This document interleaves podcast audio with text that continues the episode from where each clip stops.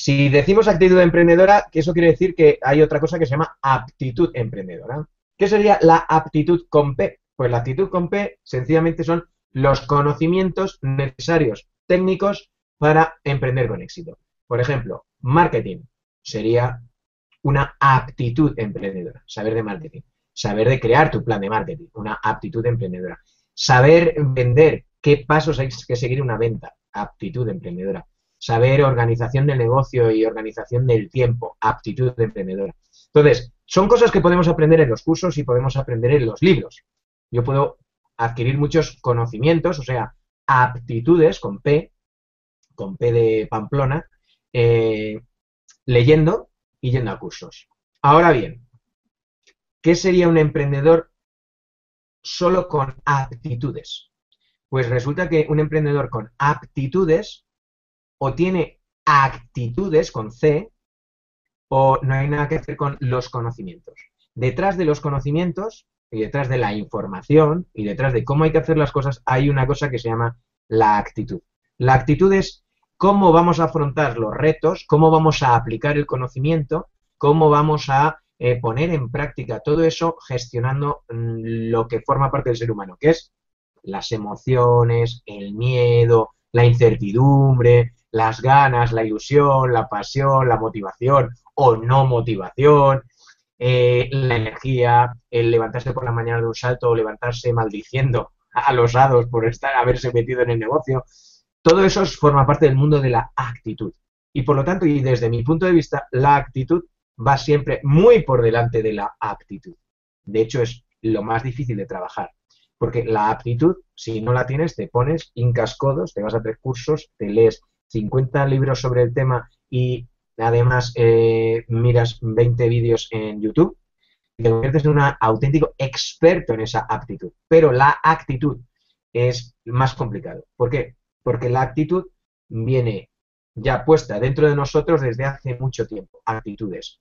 Las actitudes hacia el mundo.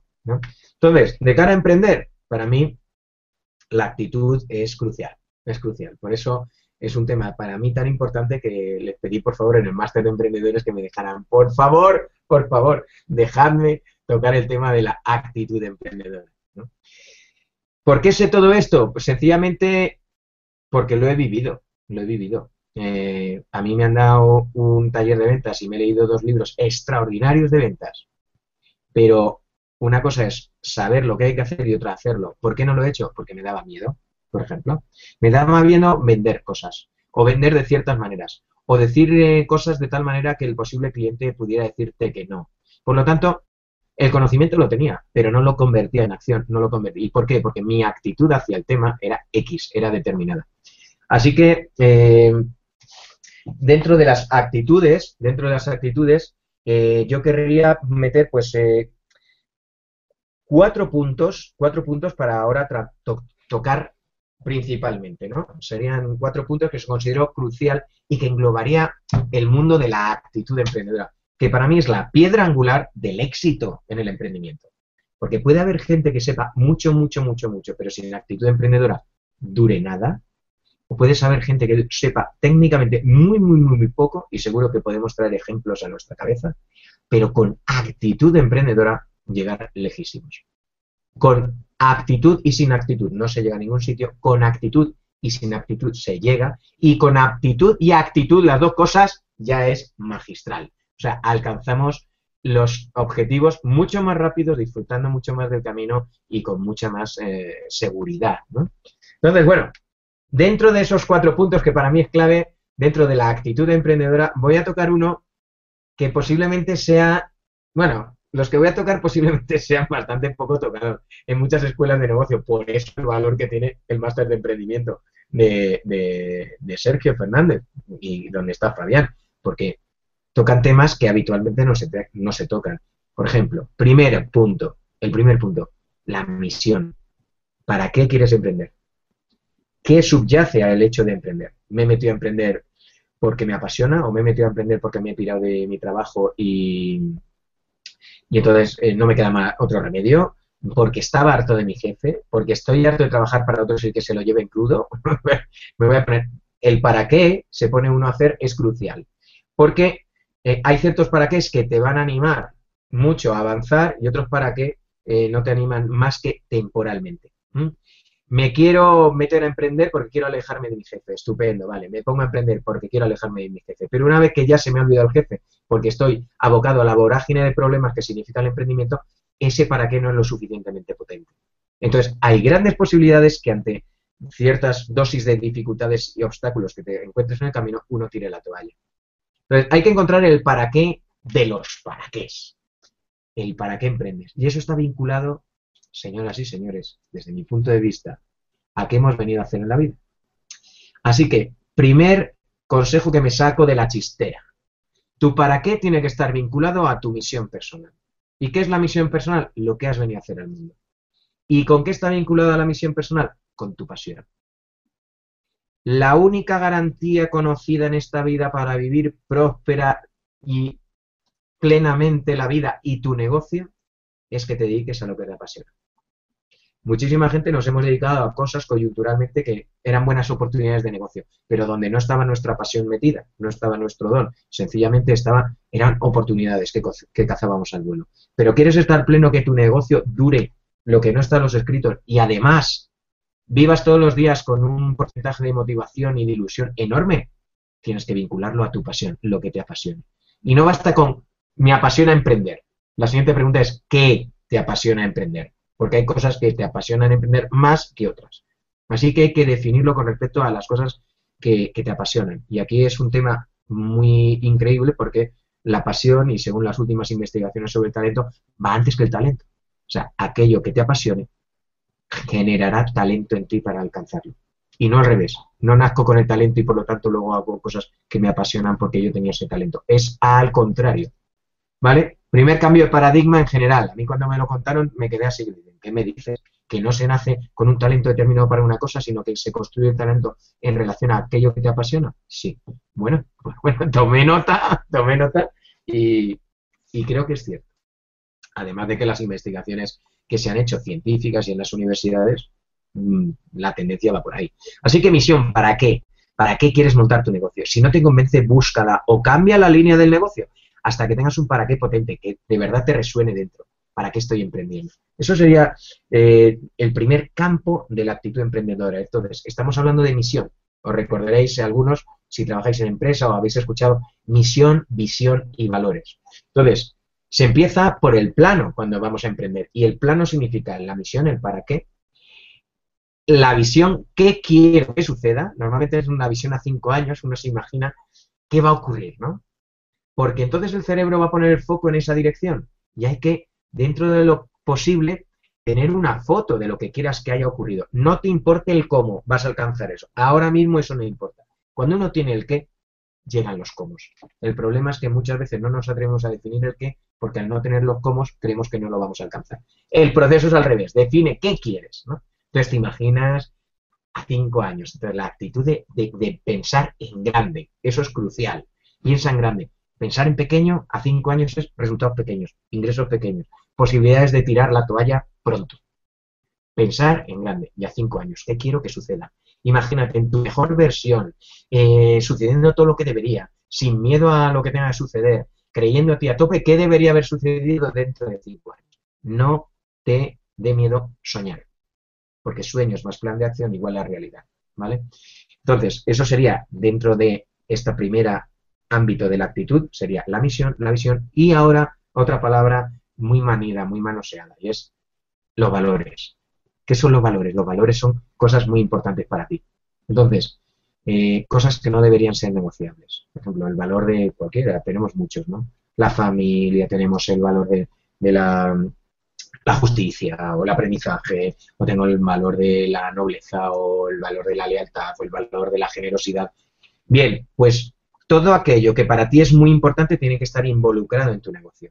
La mejor manera de estar automotivado, de hecho la única conocida que permita la automotivación cotidiana diaria es estar alineado con tus valores, o sea, con aquello que es importante para ti. O sea, que esté presente en tu día a día.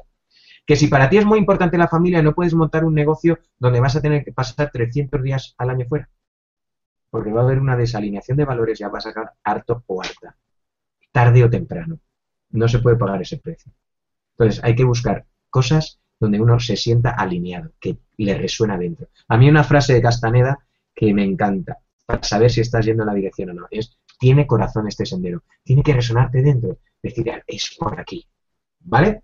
Entonces tenemos misión, misión y valores, primer punto. Segundo punto, otra de las actitudes emprendedoras cruciales, actitudes, otra de las del, del, pack de la actitud emprendedora, y es el compromiso. Te voy a adelantar algo en el máster vamos a ver, y es el compromiso del 1 al 10, siendo el 1 no tengo nada de compromiso, y siendo el 10 estoy a tope, me insulta gravemente por preguntarme si tengo compromiso, claro que le tengo el máximo del mundo, solo nos vale el 10. ¿Sabes por qué solo nos vale el 10 como emprendedores? Porque un 9,73 significa que hay un mínimo atisbo de duda de que lo vas a lograr. Y entonces nuestro potencial no se pone en marcha de la misma manera ni nuestras ganas. Un 10 significa compromiso total. Un 10 significa que va a suceder. La única pregunta es cuándo. Pero va a suceder. De la otra manera, un 9,72 incluso significa que es posible que suceda. Pero no, dentro de mí no existe la convicción de que va a suceder. Y todo eso cuenta muchísimo. Así que tienes que hacer, si no tienes una convicción 10 de que va a suceder, tienes que trabajarla y creértela. Como decimos en PNL, si es necesario, haz un como si tuviera la, la convicción 10. Pero es necesaria la convicción 10. ¿Vale? Entonces, segundo punto, compromiso. Tercero, actitudes necesarias. Uf, muchísimas, ¿no? Por ejemplo, ¿qué necesitamos para emprender con éxito? ¿Qué, qué necesitaría un emprendedor tipo estándar del siglo XXI?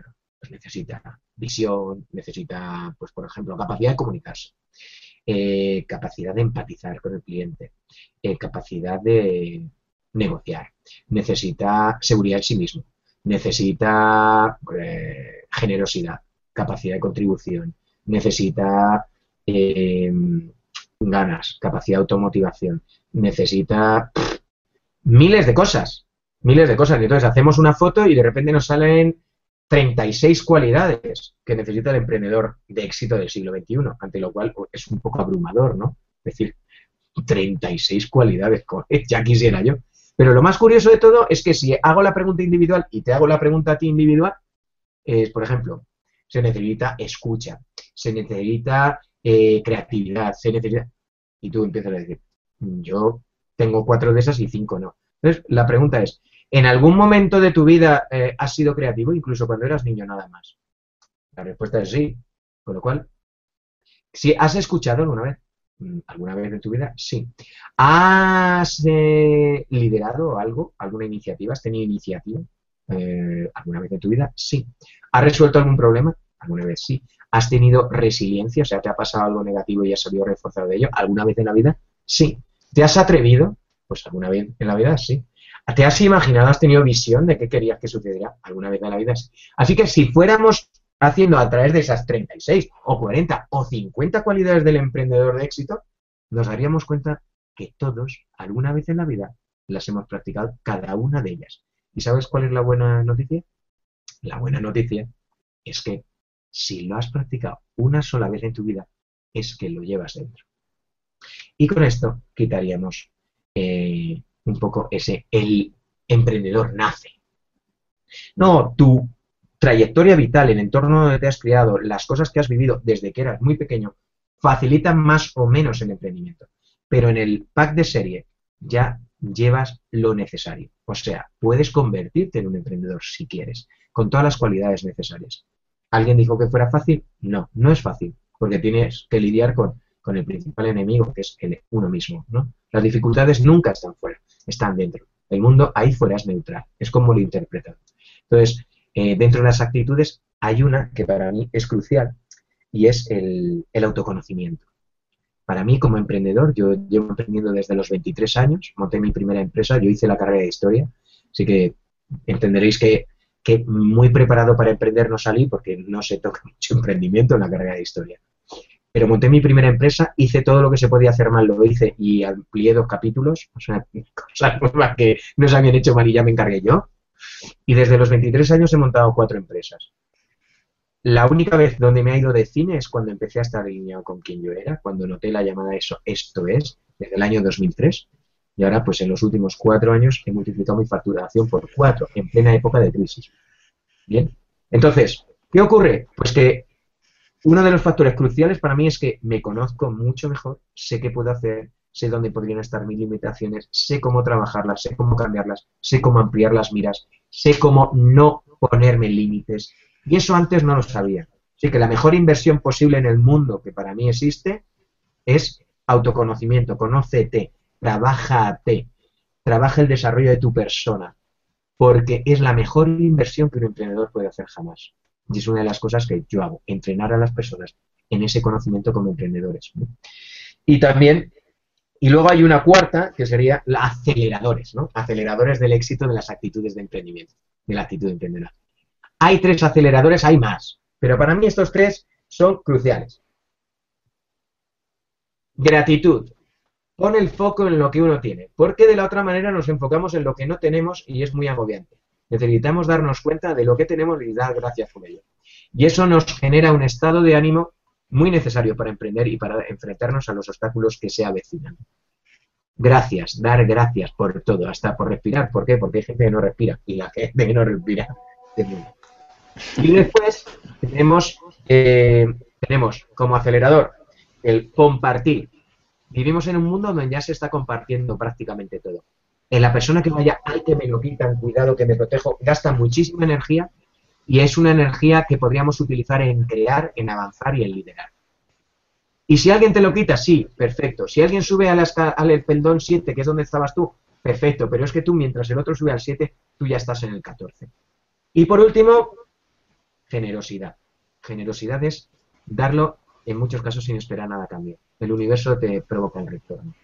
Así que este es un poco un conjunto de, actitudes que creo que son imprescindibles en el emprendedor para que ponga los cimientos de su negocio de verdad y sean negocios sostenibles en el tiempo, que te llenen en el tiempo y donde no tengas que tirar la toalla dentro de X meses o años porque hay algo dentro ya te dice que que te sientes vacío. ¿Qué es lo que me pasó con mis tres primeras empresas? Y que como coach de emprendedores y empresarios he visto que sucede muchísimo en la vida. He llegado, parece, al éxito donde antes me decían, pero me siento que tengo negocios, un negocio que funciona, tengo una casa guay, tengo un cochazo, tengo tal, tal, tal, y me siento vacío por dentro.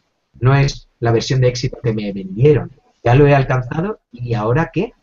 Así que demos sentido al emprendimiento y tendremos muchísimas más cosas eh, para, aportar al mundo. Si te ha gustado este vídeo puedes hacer tres cosas. Uno, suscríbete a nuestro canal de YouTube, Máster de Emprendedores. Dos, compártelo con tus familiares y amigos en redes sociales. Y tres, visita masterdeemprendedores.com y apúntate a nuestra lista de correo para recibir los regalos y la información que vamos mandando. masterdeemprendedores.com